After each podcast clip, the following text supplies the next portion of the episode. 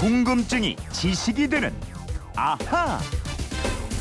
네, 지난 한 주 동안 풀어드린 궁금증을 다시 정리해드리는 주간 아하, 김초롱 아나운서입니다. 어서 오세요. 안녕하세요. 네, 월요일에는 대한민국을 영어로 하면 리퍼블릭 오브 코리아인데 왜 리퍼블릭이라는 말을 공화국으로 옮겼느냐, 이런 궁금증이었어요. 예, 공화라는 말이 여러 사람이 함께 일을 한다, 이런 뜻을 가진 한자어입니다. 단순히 한자 뜻에 따라서 만든 말이 아니고요.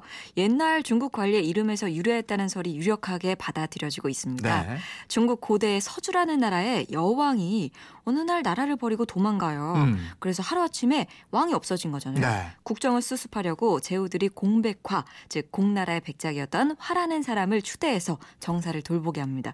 근데 꽤 잘 봤나 봐요. 네. 무려 십사 년 동안 정사를 돌봤다고 하네요. 네, 혼자 독단적으로 정무를 한 게 아니고 다른 관료들하고 상의하고 협력하고 이래서 네. 나라를 잘 이끌었다면서요. 맞아요. 그래서 공화라는 말이 나왔다는 얘기고요. 네. 또 다른 설이 있는데 역시 서주의 여왕이 도망을 가니까 음. 당시 재상이었던 주공하고 소공이 서로 협의해서 공동으로 통치를 해요. 네. 이 기록은 사마천의 사계에도 나옵니다.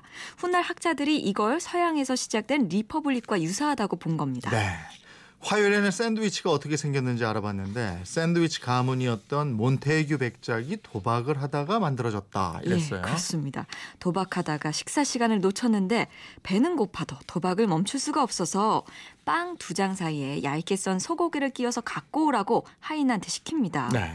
클럽 샌드위치도 있잖아요. 이게 음. 모양이 마치 이 층으로 된 미국 열차의 식당 열차. 영어로 하면 이게 클럽카인데 이 클럽카처럼 생겼다 그래서 클럽 샌드위치라 이름도 됐다는 설이 있고요.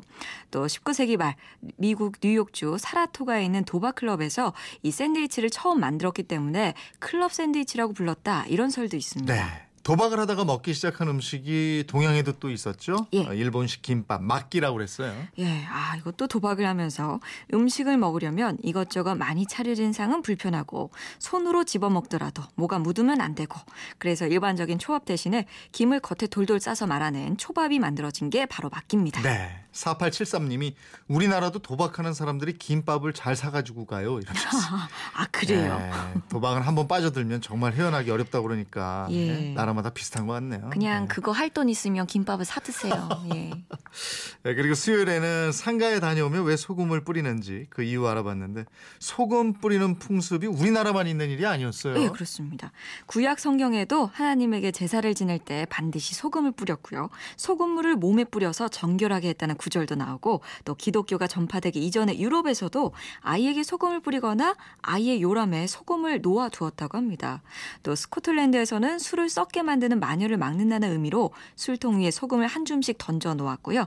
재수없는 일을 당하면 어깨 너머로 소금을 뿌리는 서양 풍습이 있었습니다. 네. 그리고 일본에서도 스모 경기할 때 선수들이 소금을 한 움큼씩 씨름바닥에 예. 뿌린 다음에 경기 시작하고 그러잖아요. 맞아요. 부정한 기운 막는다고 그렇다고. 예. 예. 그리고 오줌 싸게 아이한테 한테 소금 얻어오라고 한 거는 소금을 얻어서 아침밥을 먹으면 오줌을 싸지 않는다, 이런 속설이 있었다고 했어요. 그렇습니다. 예. 그리고 또 약이 많지 않던 시절에 소금은 만병통치약처럼 여겨졌습니다. 동의보감에도 체했을 때나 피부병이 났을 때 소금을 먹고 이 잇몸에 피가 나거나 치통이 생겼을 때도 소금으로 닦으면 좋다고 했는데요. 오줌을 싸는 야뇨증이 있는 아이에게도 소금이 치료제로 여겨졌습니다. 네, 목요일에도 소금에 대한 궁금증 더 풀어봤는데 예. 과거 로마 시대에 소금을 월급으로 줬다고 하는 거, 또 바닷가에서는 소금을 누구나 쉽게 만들 수 있는 거 아니냐, 근데 왜 이렇게 귀하게 취급했느냐, 이런 궁금증 풀어드렸어요. 그렇죠. 바닷물에는 소금이 약 이 점 오 퍼센트, 그 밖에 광물이 일 퍼센트가량 들어있거든요. 이 바닷물을 증발시켜서 얻는 소금, 천일염을 얻으려면 먼저 염전을 꾸밀 수 있는 갯벌이 있어야 하고요. 적당한 조수 간만에 차도 필요합니다. 또 바닷물을 빨리 증발시킬 수 있을 정도의 햇볕이 좋아야 하고요. 건조한 날씨여야 하는데요. 이런 조건을 갖춘 지역이 세계적으로 별로 없는데 지금도 천일염보다는 암염에서 얻는 소금이 더 많습니다. 네, 우리 서해안은 세계적으로도 몇 안 되는 세계적인 소금 생산지다, 이랬죠. 그렇죠. 근데 또 천일염을 생산하기 시작한 건 천구백칠 년부터고요. 그 이전에는 자염이라 그래서 말린 갯벌 흙을 깨끗한 바닷물 물로 거른 다음에 장작불에 장시간 끓여서 구워낸 소금이었습니다. 이 자염은 입자가 곱고 순해서 맛도 구수한 데다가 영양도 아주 좋은데요. 단점이 있다면 시간하고 품이 많이 든다는 거죠. 그래서 세계적으로 갯벌을 보유한 우리 한반도에서 소금은 무척 귀했습니다. 네.